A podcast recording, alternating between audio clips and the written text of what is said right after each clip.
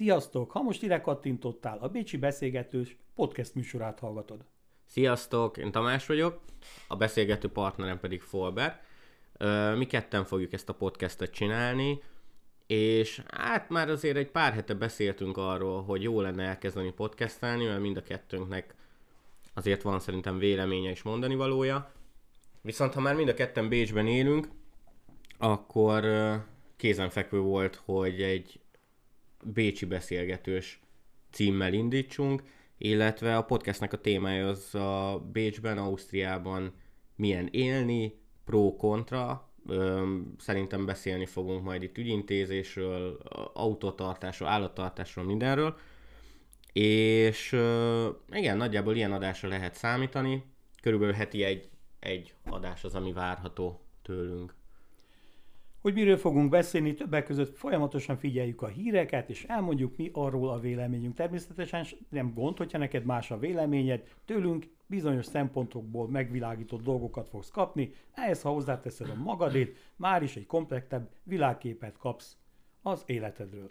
Ha viszont bármilyen ö, véleményed van, amit esetleg itt kint tapasztaltál, és úgy gondolod, nem értesz velünk egyet, akkor ezt nyugodtan leírhatod, elmondhatod, hiszen elérhetőek vagyunk YouTube-on, Bécsi Beszélgetős ö, névvel, illetve Facebookon is, Bécsi Beszélgetős ö, oldalt keressétek meg, de vigyázzatok, mert kettő van belőle, Bécsi Beszélgetős Podcast a hivatalos neve.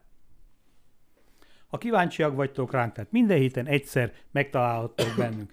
A mai első témánk talán beszéljünk arról, hogy hogyan kerültünk ide, és mivel én vagyok az öregebb, elkezdeném én. Én valamikor 1986-ban léptem át először a határt, Magyarországról. Nem mondanám azt, hogy menekült voltam, én nem kerültem be a Treiskircheni táborba, szerencsém volt, én a tábor mellett lévő kis magán pangzióba kerültem. Azoknak, akik nem tudják, hogy mi ez a Treiskircheni tábor, ezt mondjuk el, hogy... Léteznek olyanok talán? Szerintem még van. Még van, legalábbis most, amikor 2000-es, 2011-2-ben volt ez a menekült áradat, akkor oda oda rakták be az embereket. A világ nem mindig úgy működött, mint most. A migráció régen, 40, 30, 40, 50 évvel ezelőtt egészen más jelentett, mint most. Most a pejoratív értelemben használjuk ezt a szót, gyakorlatilag egy megvetendő cselekmény és megvetendő személyek, akiket ezzel a szóval illetünk. Viszont az 1900-as években ez nem volt mindig így. Mi Magyarországon ugye a szocializmusban sokan kommunizmusnak szeretik emlegetni, éltünk, és bizony három évente egyszer mehetünk külföldre. Ezt nem mindenki volt hajlandó tudomásul venni, aztán különféle módon átlépte a határt. Volt, aki zöld határt útlevél nélkül, volt, aki útlevéllel jött és nyugaton maradt. Én is így kerültem. Ide volt egy Treiskirchen nevű, Bécstől egyébként nem messze található kis falucska, ahova összegyűjtötték azokat az embereket, akik az osztrák államnál menekültként jelentkeztek. Én is így tettem, 86-ban azonban nem zártak be a Treiskircheni táborba, hanem egy olyan magán panzióba tettek, helyeztek el, ahol azok az emberek laktak, akik már a menekült státuszt megkapták Ausztriában, jelentkeztek valamilyen befogadó országba, Amerikába, Kanadába, Ausztráliába, és a befogadó ország visszaigazolta, hogy fogadja ezeket a menekülteket. Addig az ideig, amíg ezek az ügyek intéződtek, az többnyire elhúzódott akár egy-két évig is, ezeket az embereket már nem a lágerben, egy zárt és őrzött lágerben tartották, hanem kihelyezték egy ilyen maszek privát panzióba, ahol szabadon éltek, jöttek, mentek, autóztak, volt ideiglenes útlevelük, egy dolgot nem tehettek, nem vállalhattak munkát, vártak, vártak arra, hogy a fogadó ország e, mikor küldi meg a papírjaikat, és mikor szállhatnak repülőre, és mehetnek bárhova. Nem sokáig voltam ebben a táborban, illetve bocsánat, ebben a panzióban, mert különféle ügyeim és munkám miatt vissza kellett térnem Magyarországra, egy, ahol egy nagyon Határon kedves... ilyenkor nem vegzáltak? Én ugye úgy, 1986-ban már volt világútlevél Magyarországon. Mm. Valahogy abban az évben adták ki. Ennek ellenére, ugye akkor Karl Blehának hívták az osztrák belügyminisztert, és azt mondta, hogy akinek világútlevele van, az nem lehet menekült. Hát hogy lehet valaki menekült, ha olyan útlevél van a kezében, vagy bárhova mehet. Így aztán nagyon sok magyar azt csinálta, hogy átjött a világútlevelét, tehát kiváltotta a világútlevelet, átjött vele Ausztriába, majd itt széttépte, elégette, elásta, eldobta, megsemmisítette, és beadta a kérelmét a Treiskicheni lágerbe, hogy fogadják. Tehát akkor menekülté tette magát. Menekülté tette magát, és azt mondja, hogy ő nem kapja meg a világútlevelet, mert hogy politikai, politikai okokból neki az állampárt ezt nem adja meg. Uh-huh. Így aztán menekült lett. Nagyon sokan éltek ezzel a módszerrel. Akkor Ausztria pont a Kárblehának köszönhetően elkezdett egy kicsit másként tekinteni a menekültekre, de az egy egész más világ volt. Szoktam mesélni, hogy akkor Treiskirchenből bejöttem Bécsbe, és egy villamoson utaztam, persze németül se tudtam, pénzem sem volt, és jött egy ellenőr, és láttam, hogy kéri a jegyeket, amikor hozzám ért, hát én nem tudtam nyilván mutatni semmit, mert jegyet nem vettem, azt se tudtam, hogyan kell Ausztriába villamosra jegyet venni. De amikor uh, meghallotta, hogy nem beszélek németül, akkor boldogan rámosolyott, és örült, azt mondta, ó, turista, turista, és mutogatott, hogy egész nyugodtan utaznak, semmi gond. Hát persze azt hitte, hogy én turista vagyok, aki majd pénzt vagyok itt az államnak, ami nekik ugye nyilván jó jött. Tehát akkor még így álltak hozzá azokhoz az idegenekhez, akik nem vettek mondjuk jegyet a villamoson. Ez nyilván most már nem így van. Kevés boldog ellenőri arcot látok akkor, amikor valakit elcsípnek. Végül is aztán én visszakerültem Magyarországra, egy nagyon kedves barátom hívott, hogy nyit egy vállalkozást, és, és csináljuk együtt, segítsek neki. Jó pár évig Magyarországon voltam újra, aztán Grácsba kerültem, ott is néhány évet a Gráci egy Steiermarki Sportszövetség alkalmazásában dolgoztam, fiataloknak utánkép, utánképző táborokat, sporttáborokat kellett szerveznem, aztán amikor... De itt már, e- ekkor már beszéltél az én németül, gondolom. Akkor már legalább igyekeztem valamit tanulni, igen, mikor, miután haza, érdekes, mert miután hazamentem vissza Magyarországra, azonnal nekiálltam németül tanulni. Komolyan? Bizony, vettem könyveket, és elkezdtem németül tanulni, aztán amikor kikerültem Grázba, illetve hát inkább uh, Grácz mellé, akkor uh, nagyon jót mosolyogtak rajtam, hogy milyen érdekes dolgokat mondok. Azt mondták, hogy ilyenek nincsenek. Én meg megmutattam a könyvembe, hogy tessék, hát ide van írva, hát én ezt tanultam a Magyarországon a német könyvből, és hát csóválták a fejüket, nézegették a könyvet, és végén a hátulján megtalálták, hogy DDR. És azt mondták, ja, hát ez DDR, ez az NDK, ez a szocialista Németország, hát azok nem tudnak jó németül. Ők egészen, ők mossák a fogat és nem pucolják, ők nem kávécsinálójuk van, hanem kávéfőzőjük van. Hát, hogy egész más volt, de mindegy, lényeg az, hogy sokat tanultam itt is, majd újra munkám miatt visszamentem Magyarországra, aztán teljesen véglegesen 2010-től vagyok itt uh, Ausztriában a repülőtéren szervizmenedzserként dolgoztam közel 10 évig, de hát most ugye a korona miatt most pihenőn vagyunk. Ez az én, hát nem túl rövid történetem. Hát az enyém az nem lesz ennyire hosszú, az, azt meg kell hagyni. Bennem már nagyon régóta, amikor 2010-11 környékén fogalmazott meg a gondolat, hogy uh, ki szeretnék költözni. Nem Ausztria volt az első számú úti cél, soha nem szerepelt a terveim között, hogy én itt fogok élni. Valahol mindig Ausztrália és Amerika volt nekem a két végpont. És a párom akkor ő úgy gondolta, hogy ő semmiképpen sem szeretné otthagyni a, a nevezzük ugye hazát. Oda kötötte minden, a család, lakás, mi egymás. És csak ugye ekkor ő még folytatta a, a tanulmányait, majd befejezte a tanulmányait, kikerült a, a munkaerőpiacra, és nagyon-nagyon rövid idő alatt sikerült kiégnie. Jött egy úgynevezett burnout, és fölhívott, emlékszem, egy, egy hétköznapi estén, hogy figyelj, arra gondoltam, hogy mi lenne, ha kiköltöznénk, és teljesen ledöbbentem, mert ugye ő nem, nem szeretett volna soha kiköltözni, és először Németország volt a, az úti cél, vannak ismerősök, német kis faluba költöztünk volna, és hát itt szólt közben az én részemről az élet. Az otthoni munkahelyemnél fölmerült az, hogy esetleg Bécsbe ki tudnék jönni rajtuk keresztül, és így került a térképre föl Bécs. Nekünk, előtte nekünk nem volt ö, cél és szándék itt élni, és 2016 májusában jöttem én ki, a párom ő egy hónappal hamarabb, áprilisban hamarabb kapott munkát, ő áprilisban kijött, én májusban, és azóta itt érünk. Ez most már öt éve. Igen. És hogy tetszik a Bécsi élet? Tetszik. Azt kell, hogy mondjam, hogy tetszik, hiszen a, a világ egyik legélhetőbb városáról beszélünk. Ö, hogy mondjam, egy picit elsterilizálódtam, mert mindenhova autóval járok, holott egyébként a bécsi közlekedés az, az, az híresen jó, tehát A-ból B-ben nagyon hamar, gyorsan, kultúráltan el lehet jutni, de, de valahogy így most már a idézőjelbe a hétköznapi életből úgymond kimaradok, mert már mindenhova autóval megyek, nem csak a korona miatt, de úgy, úgy valahogy nem, nem érintkezem emberekkel. És milyen nehéz volt a, a munka, illetve a lakáshelyzet megoldása költözés után?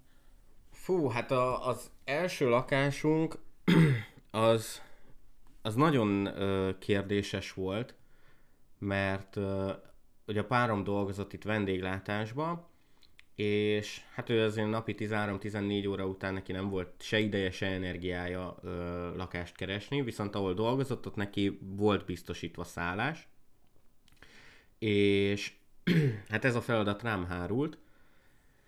Elkezdtem keresgélni a lakásokat, és volt is egy srác, ö, rám írt, hogy itt van neki egy kiadó lakása, mert ő viszont visszaköltözik Győrbe vagy Sopronba, mindegy.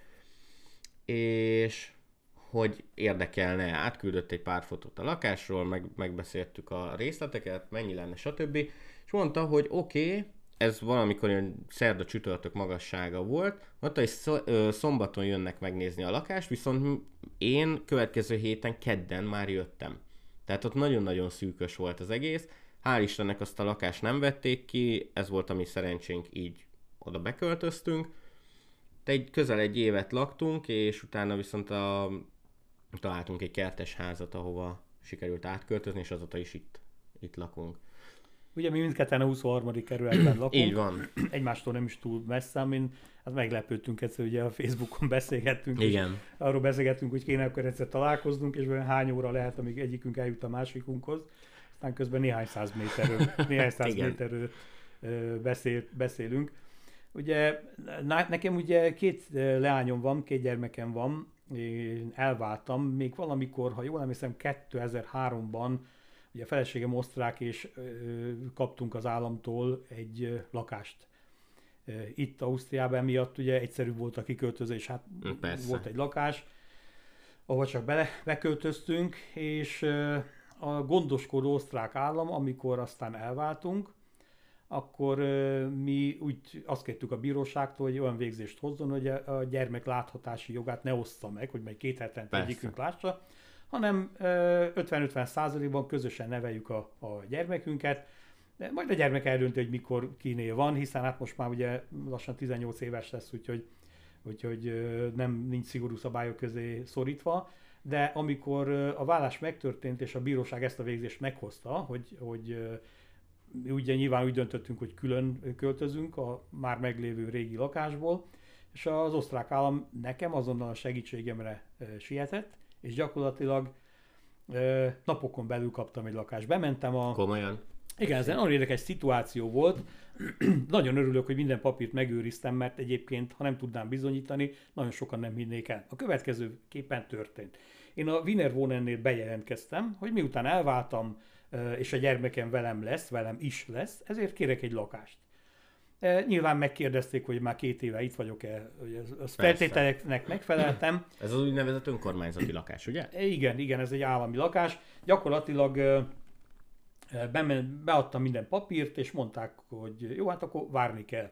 Néztem, kaptam egy sorszámot, azt, azt interneten folyamatosan lehet nézni, megnéztem, hogy 3800 valami, és valami ismerősöm mondta, hogy, hogy neki is ennek a fele sincs a sorszáma, és mégis már vagy három éve vár rá.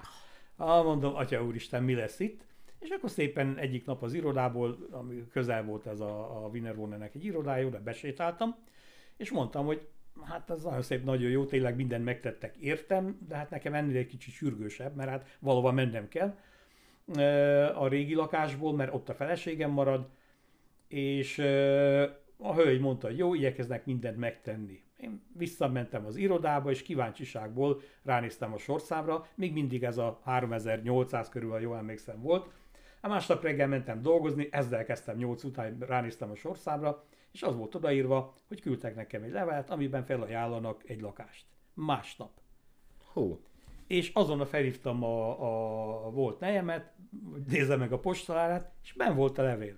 Tehát másnap. Én egy nap bementem az irodába, másnap ott volt a levél, és a levélben leírtak egy címet, hogy nézzem, amikor egyeztessek időpontot, amikor ráérek, nézzem meg azt a lakást, és hát ha tetszik, akkor, akkor az enyém, ha nem, akkor további Keresnek két másik tovább. címet adnak. Csak ugye ez érdekesen működik, mert hogyha mutatnak egy lakást, és azt mondod, hogy köszönöm, ezt nem kérem, akkor nem tudod, hogy mikor kapod meg a második címet. Egy nap múlva, egy hét múlva, egy hónap múlva, és nem tudhatod, hogy az a lakás milyen. Igen. Lehet, hogy ez sokkal rosszabb, de ott már nem mondhatod, hogy jó, akkor tudják, hogy mégis az elsőt kérem, mert azt már valaki lehet, hogy elvitett. Ilyen lehetőség nincs. Ez egy uh, csütörtöki napon volt, azonnal hívtam persze az irodát, uh, mondtam, hogy, hogy nekem uh, másnap jó, pénteken délelőtt 10 órakor találkoztam egy hölgyel, vagy, vagy 11 óra körül, megnéztem a lakást, azonnal azt mondtam, hogy oké, okay, én ezt kérem, és a hölgy elkezdett szabadkozni, elnézést kér, hát péntek van, most már nem tudják megcsinálni a szerződést, hát menjek be hétfőn az irodába. Hétfőn bementem az irodába, 10 órakor, 10 óra 30 perckor jöttem ki az irodából, és egy kis fólia, fóliába, zacskóba kezembe a szerződéssel, kulcsokkal, minden. Mindennel. Aznap délután bementem a Wien Energihez, mondtam, hogy akkor kapcsolják be a a, gyorsan ugye eljöttem hogy a lakásból, megnéztem, hogy tényleg így egy kulcs, nem bírtam elképzelni, hogy ez ilyen gyorsan működik. Majd délután bementem a Wien Energia. Azoknak, akik nem itt élnek, a Wien Energia az az úgynevezett itteni áram ö, szolgáltató. Így van. És ö, minden költözésnél neked be kell jelentkezni, tehát írják, gyakorlatilag a számlát a te nevedre állítsák ki. Nem úgy van, mint mondjuk otthon egy albérletnél, hogy mondjuk jön a, a főbérlőnek a nevére, amit te kifizetsz, hanem itt minden névre szólóan történik és ugye miután ide szaladtam megnézni a lakást, hogy még mindig létezik-e, vagy csak álmodom, ugye nyilván láttam, hogy nincs se gáz, se villany Persze. benne, nincs, mindenki van kapcsolva, délután bementem a Wien ez volt egy nagyon kedves hölgy, ott odaadtam a papírjaimat, hogy az lakás az enyémettől persze, és kérem szépen kapcsolja be villany, a villanyt, és vagy küldjön ki embereket, stb. Mindent megcsinált, néhány percet mondta, hogy köszöni szépen, akkor minden rendben van. Oké, mondom, mikor jön a szerelő? És milyen szerelő? Hát mondom, a villanyszerelő, vagy a gázos. Mi elromlott valami? Hát mondom, nem tudom, hát nincs villany, meg gáz. Hát akkor miért kérek szerelőt? Hát mondom, aki bekapcsolja. Szóval ez rendben van minden.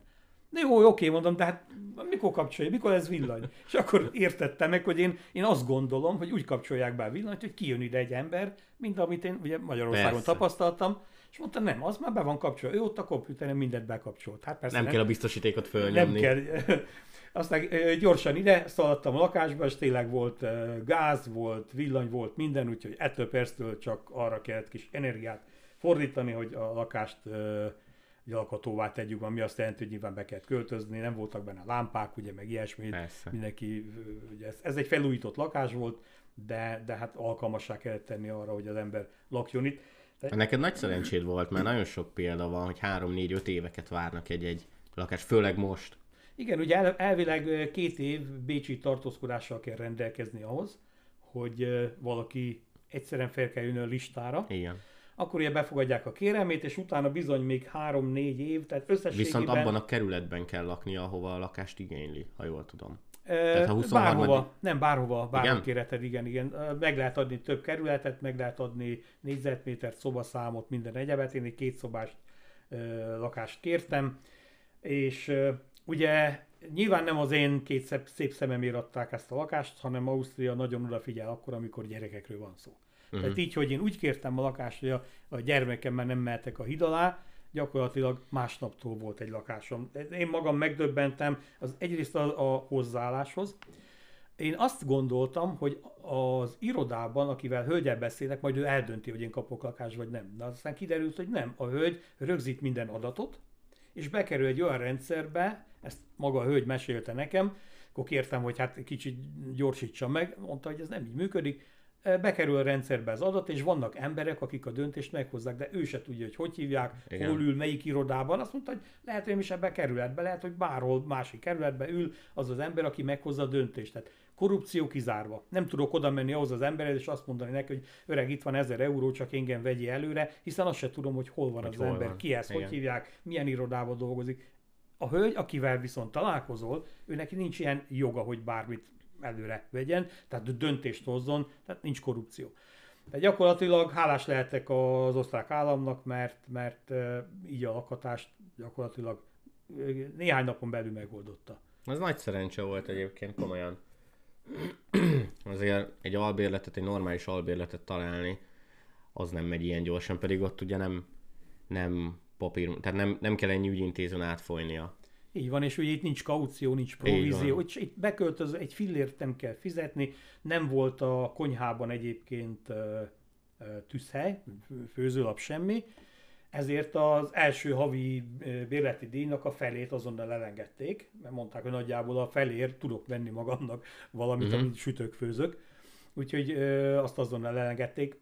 Most, hogy, hogy megítélés kérdése, hogy olcsó, drága, ez egy 51 néhány négyzetméteres lakás, és én ezért havonta 430 eurót fizetek, pluszban még ugye hozzájön minden más villany, víz, gáz, uh-huh. stb.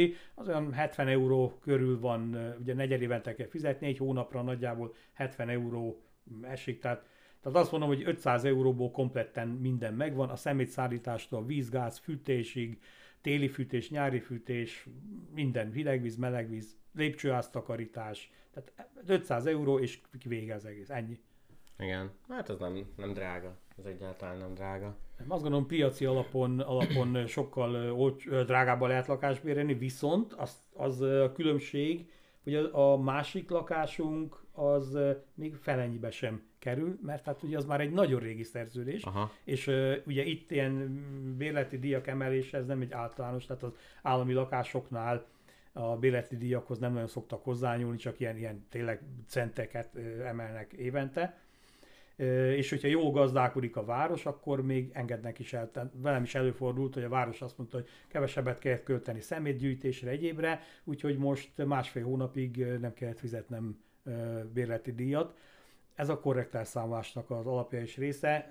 Nagyon jó volt, tehát valahogy az ember egy biztonságba érzi magát. Hogyne. Azt mondja, rábízom magam a hivatalnokokra, mert igyekeznek engem nem becsapni. Persze, tehát azért itt a kultúrált és normális eljárás valahol szerintem itt kezdődik, hogy nem lehúzzuk az embert, hanem hogyha úgy van, akkor vissza is adunk neki valamit, valamennyit.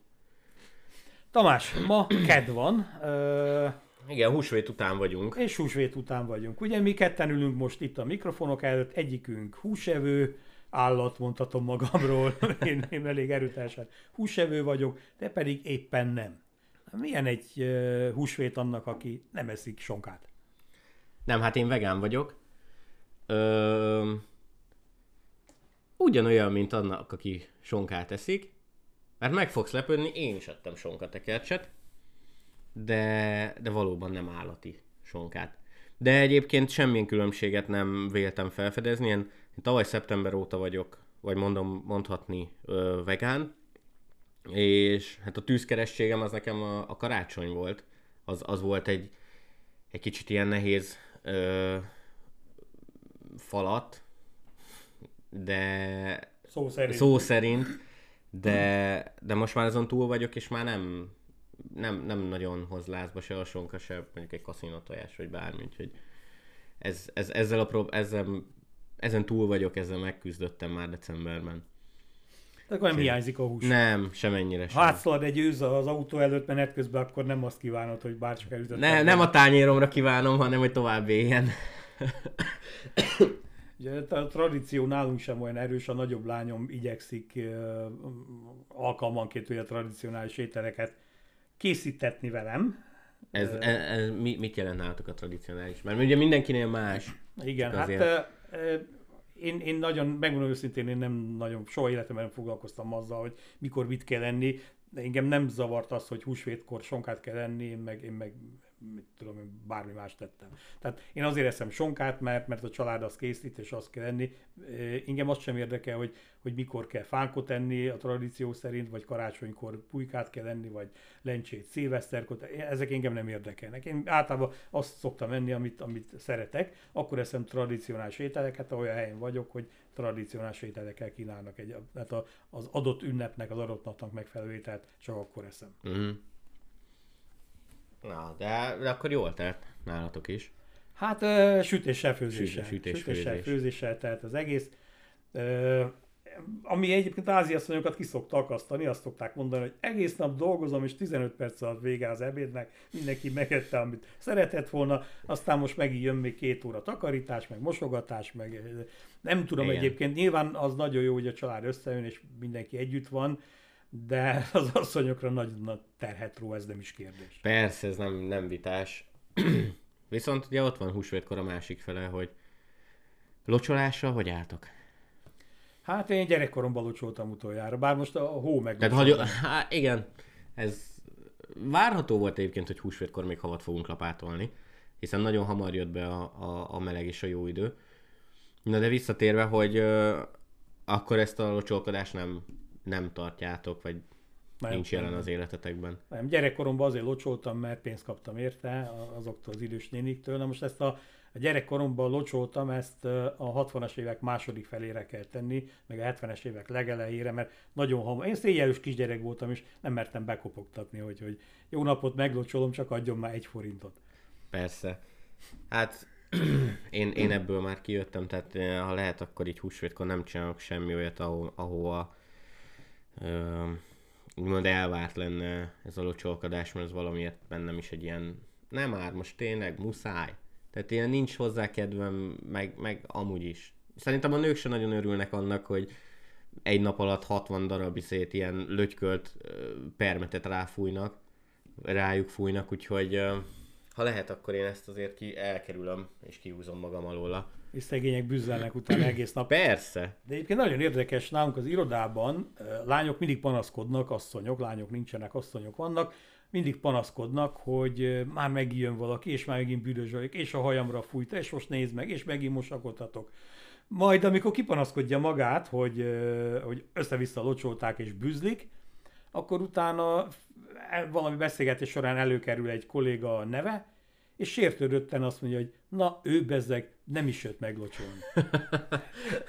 hát a közepére nem kívánja a locsolást, de ha valaki elfeledkezik róla, vagy nem locsolja, akkor megsértődik, mert hát milyen ember az, aki ilyenkor nem locsolja meg a hölgyeket. Nem, valahogy ezt, ezt, ezt nem, nem tartom. Ebből a szempontból így a hagyomány alól kihúzom magam. Úgyhogy ez, ez kimarad az életemből. Tamás, te most szabadságon vagy, ugye? Én most tudom, szabadságon vagyok, és komoly igen. munkára adtad a fejed. Mm, igen, igen, mondhatjuk. Igen. Igen, a, a párom egy vállalkozást indít, ö, kutyakozmetikus, ö, kutyakozmetika szalont nyit, és hát ennek a szalonnak ilyen pillanatban a felújításai folynak, és ha minden igaz, akkor jövő héten a te csatornádon ez be is lesz valamilyen szinten mutatva. Igen, nem akartam itt reklámot csinálni csatornának, ez a Bécsfin YouTube csatornán láthatjátok meg az én bénaságomat is, hogy hogyan készítettem el a húsvéti ebédet, igyekszünk készíteni róla egy filmet, mármint a kutyakozmetika nyitásáról, ráadásul nem is akár hol sikerült üzlethelyiséget találni. Nem, nagyon nagy szerencse volt ez is, a, a Mária Hilfer van ez a, az üzlethelyiség, de nem a sétáló ö, részén, hanem ahol még rendes forgalom megy. Ö, tényleg egy igencsak frekventált helyen van, nagyon forgalmas, reméljük, hogy jól fog működni. Hol fogják tudni a hallgatók elérni, a kutyával rendelkező hallgatók, a, hol találják meg az információt, hogy hol is van pontosan? Az információt a, a, berakjuk majd ide szerintem a podcastnek a, a leírásába. Van, a, van egy Instagram oldal, egy weboldal, illetve hát egy telefonszám természetesen időpontfoglalásra, hogyha valaki úgy érzi, hogy hogy eljönne. Tamás, most a vírushelyzetben hogy fog működni a kutyakozmetika? Hál' Istennek itt egyébként a tavalyi, tavaly, igen, tavalyi lezárások kapcsán hoztak egy olyan törvényjavaslatot és módosítást, hogy a kutyakozmetika állatvédelem alá tartozik, így gyakorlatilag ugyanúgy zavartalanul tudnak üzemelni, mint az állatorvos vagy bármilyen más még most a vírus ideje alatt nyitva lévő szolgáltatás. Tehát mondjuk telefonosan, telefonon keresztül kell egy időpontot egyeztetni, beviszi a kutyát, ott hagyja, vagy ott marad a gazda? Ö, nem, most ilyen pillanatban a vírusra való tekintettel nem célszerű, és nem is maradhatott. Ö, normál esetben, hogyha visszakapjuk a régi életünket majd valamikor, akkor természetesen megvárhatja. Ez, ez nem, nem probléma. Hát kíváncsi vagyok, hogy viselik a kutyák. Ugye miután nekünk is van egy bolonyézénk, mi is ott szoktuk hagyni, amikor nyírják szegényt, és nem látjuk, hogy hogy viselkedik, hogy reagál. kíváncsi vagyok, vagy kíváncsi lennék. Hát nyilván nektek nagyobb tapasztalatotok van e tekintetben, hogy hogy a kutya első esetben ugye bekerül egy idegen emberhez, aki az ő számára csupa kellemetlen dolgot csinál vele. Nálunk például, hogyha az énextejem azt gondolja, hogy a kutya szeme körül egy kicsit kivágná a szőrt, Igen. Bemegy a fürdőszobába és előveszi az ólót, a kutya elbújik a házába. hát nem tudom, ez, e, ezt a páromat lenne érdekes, vagy érdemes megkérdezni. Majd lehet, hogy valamikor esetleg meghívjuk, és akkor beszéljen ő a kutya kozmetika rejtelmeiről, mert én ebbe így nem látok bele. Tőle csak pozitívat kap, hallok, hát, hogy nem, nem nagyon vannak azért problémás kutyák. Nyilvánvalóan ez függ egyébként attól is, hogy a kutyákat kölyökorukban mennyire szocializálták, illetve szoktatták hozzá a kozmetikai léthez. Hiszen nem csak az olló, a nyírógépnek ugye a rezgése és ö, zaja, illetve a mondjuk úgy, hogy a, a hajszárítónak a, a, a zaja az, ami a kutyákat meg tudja rémiszteni. Amilyen például nekünk egy kokker spánielünk van, és mind a mellett, hogy kutya kozmetikus a párom, ö, nem lett hozzászoktatva a hajszárítóhoz, és nem is bírja. Hmm. Tehát az, az nem. Lehet, hogy az lenne legpraktikusabb, hogy elvinném a kutyámat, és csinálnék egy videót arról is, hogy hogy viselkedik kutya kozmetikus és kutya párban. Ö, lehet azt is, de Ja, ne, de nem, nem lehetek ott, ugye? Nem, le, nem, viszont ugye az a nagy előnye, hogy egy baromi nagy ö, ablak a, a tehát gyakorlatilag a, a, a bejárati ajtó mellett egy baromi nagy ablak található, és hát a kilátás az szabad.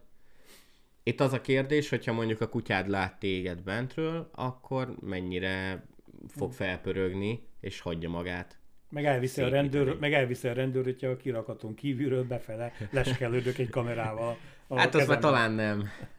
Bízunk benne. Hát ugye a vírushelyzet, ebben a vírushelyzetben minden előfordulhat, sőt még annak az ellenkezője is. Igen, azért most a, ez a húsvét, tehát gyakorlatilag április 1 kicsit megborult az életünk.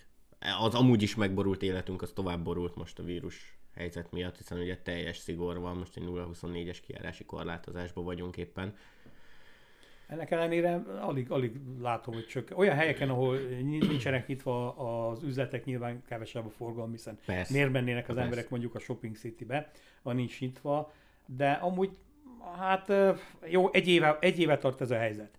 Tehát mondhatnám azt is, hogy majdnem elfelejtettük, hogy milyen a Mariefestrasse, hogy az ember végsétál mondjuk egy április, kora áprilisi napon, de mintha nagyon sokkal kevesebb ember nem mászkálna. Itt is, ha kinézek az ablakon, ugyanannyi autót látok szinte, mint ezelőtt mondjuk 5 évvel ilyenkor.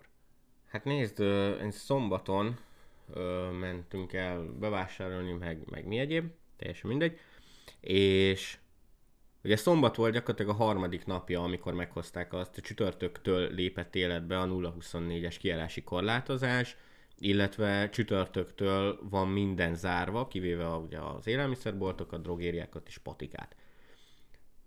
Semmivel sem volt kisebb forgalom a városban, mint, mint mondjuk egy, nor, egy, egy normál szombaton, amikor, amikor ki lehet menni ugyanúgy sor, sor volt a lámpán, hát dugó, nem dugó, de azért tényleg hosszú sorok voltak a lámpáknál, a bevásárló központokban, mint az élelmiszerüzletekben.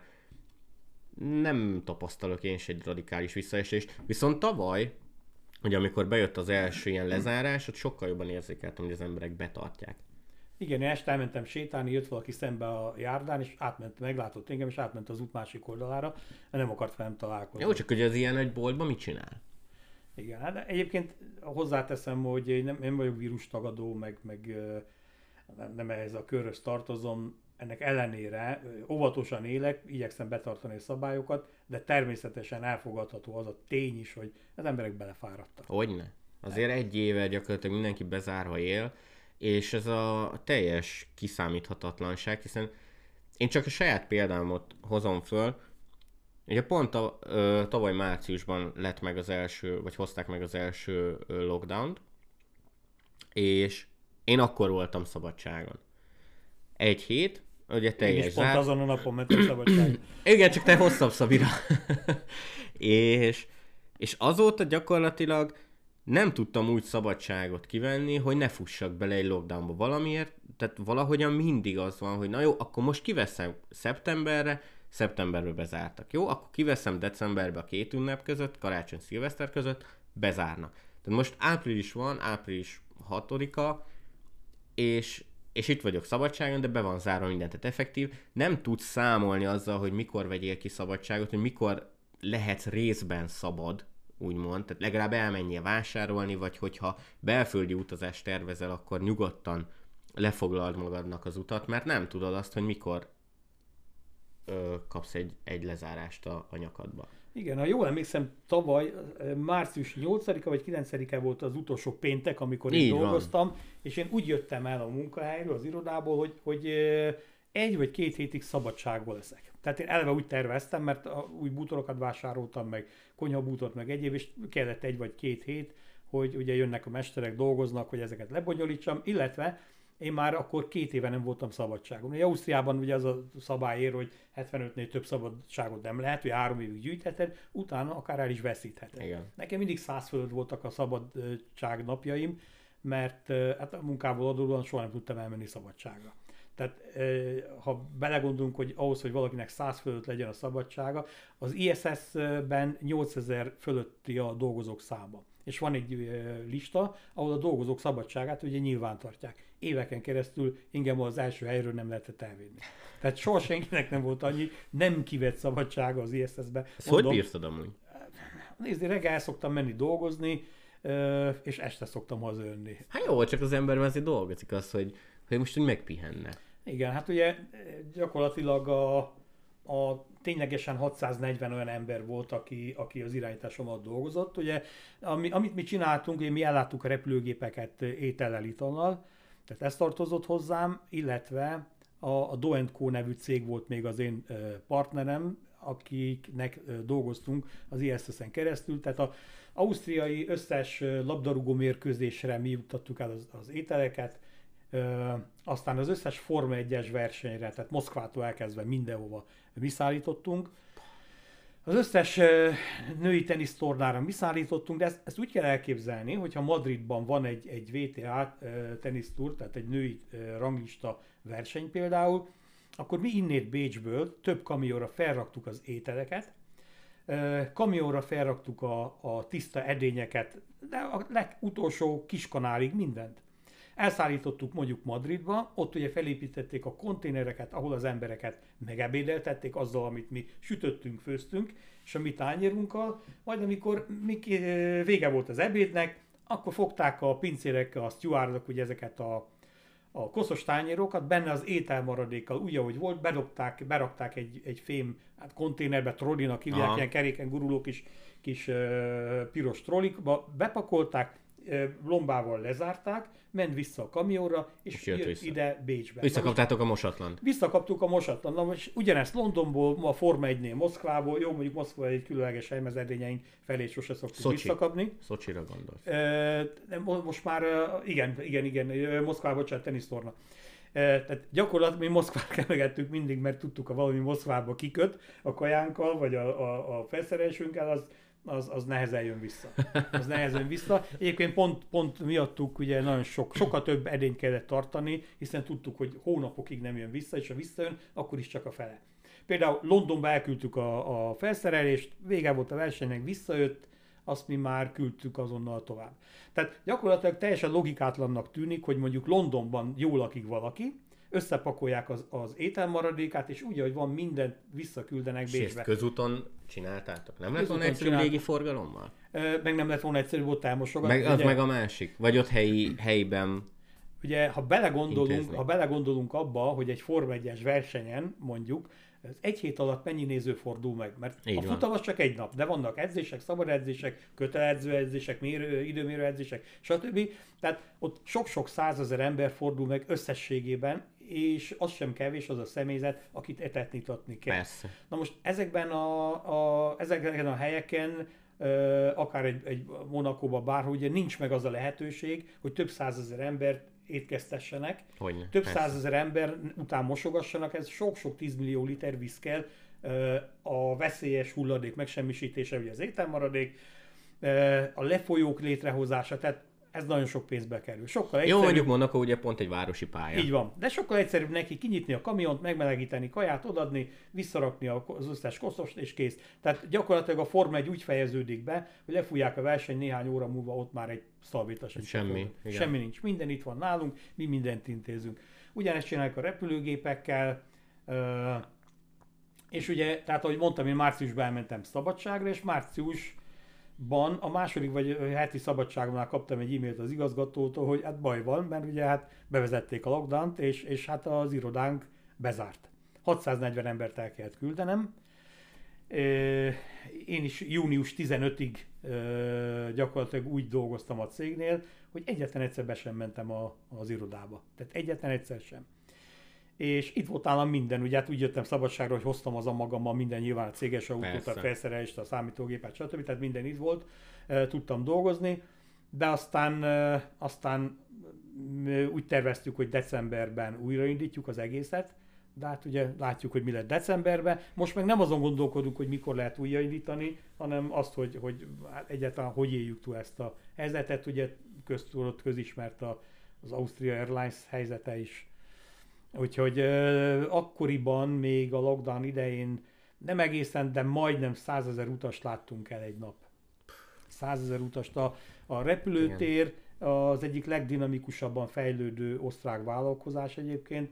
A repülőtéren több mint 20 ezer ember dolgozott. Több mint ha belegondoltok abba, hogy a 20 ezer ember az mennyi, hogyha 20 ezer ember családeltartóként veszitek, és mondjuk három embert még hozzátesztek, akkor kiderül, hogy az közel 100 ezer ember, 80 ezer ember, ez egy komoly nagy város már. Igen. Tehát csak a repülőtér egy komoly nagy város lakosságot eltartana családostól. Ennyi ember dolgozik, és akkor még nem beszéltem azokról, akik külső beszállítók innét onnét ö, szállítanak még be a, a céghez. Tehát ez egy döbbenetesen nagy, nagy vállalkozás. És most pillanatnyilag 4-5-6 ezer ember utazik naponta, vagy sokszor még annyi sem. Úgyhogy gyakorlatilag ezt hozta nekünk a, a, a vírus. Ennek ellenére látom, hogy nagyon sokan nagyon érdekes következtetéseket vonnak le a lockdownból, a lezárásokból. Mire gondolsz? Több helyen olvasom azt, hogy, hogy hülyeség az egész, hiszen nézzük meg, le van zárva minden, védekezünk, maszkot hordunk, ennek ellenére vírus van.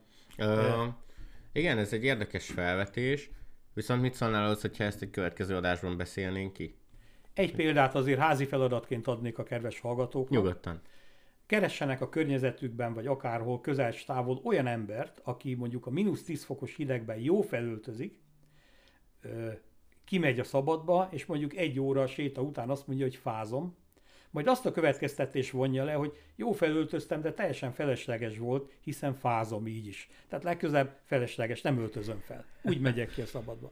Hát igen. Igen, de erről, erről ez, ez egy érdekes téma egyébként, erről még fogunk beszélni, mert ö, szerintem itt vannak majd olyan, vagy lesznek olyan gondolatok, amik ö, egymással ellentétesek lesznek. Ö, 1994-ben átadták az egyik legnagyobb magyar gátat. Aztán kiderült, hogy a Tisza mégis képes arra, hogy, hogy néhány centivel fölé nőjön, így aztán néha átcsapott a víz rajtam. És képzelte, az ott lévő mérnök azt mondta volna, hogy teljesen felesleges volt ezt a gátat építeni, hiszen tessék, hát így is átjön rajta a víz. Gát nélkül jobb lenne. Létezik élő ember, aki ezt a következtetést vonta volna? Hát valószínűleg nem. Nem a védekezés miatt van nyilván a vírus, hanem ennek ellenére van még valamennyi vírus, azt meg remélem soha nem fogjuk megtudni, hogy a védekezés nélkül mennyi vírus lenne. Igen. Igen. Akkor ezek szerint a mai Legyen- nap ennyi legyen volt. ez egy szép végszó. Hát ez lett volna a Bécsi Beszélgetős Podcast.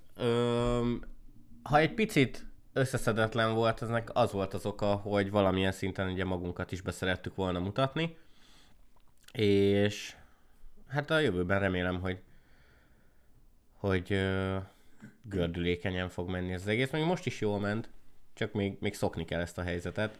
Mi minden esetre élveztük, és bízunk benne, hogy ti is élveztétek. Ha mondani van. valótok van, írjátok meg a Facebook oldalunkon. A Bécsi, Beszélgetős Podcast. Ez Így van. fontos. Illetve, ha szeretnétek felvetni valamilyen témát, olvastok valamit, hallatok valamit, és kíváncsiak vagytok a véleményünkre, nyugodtan írjátok meg a Facebook oldalunkon. Mi műsorra, tűz, műsorra tűzzük, utána járunk, körbejárjuk, és elmondjuk róla a véleményünket, ha egyáltalán van olyan. Ha egyáltalán van, illetve ne felejtsétek el a YouTube csatornánkat, ahol ezt az adást vágatlanul teljes mértékben visszahallgathatjátok. Ha pedig tetszett, akkor dobjatok rá egy lájkot, ne felejtsetek el feliratkozni, és a kis csengőt is nyomjátok be, hogy értesítést kapjatok az új videókról.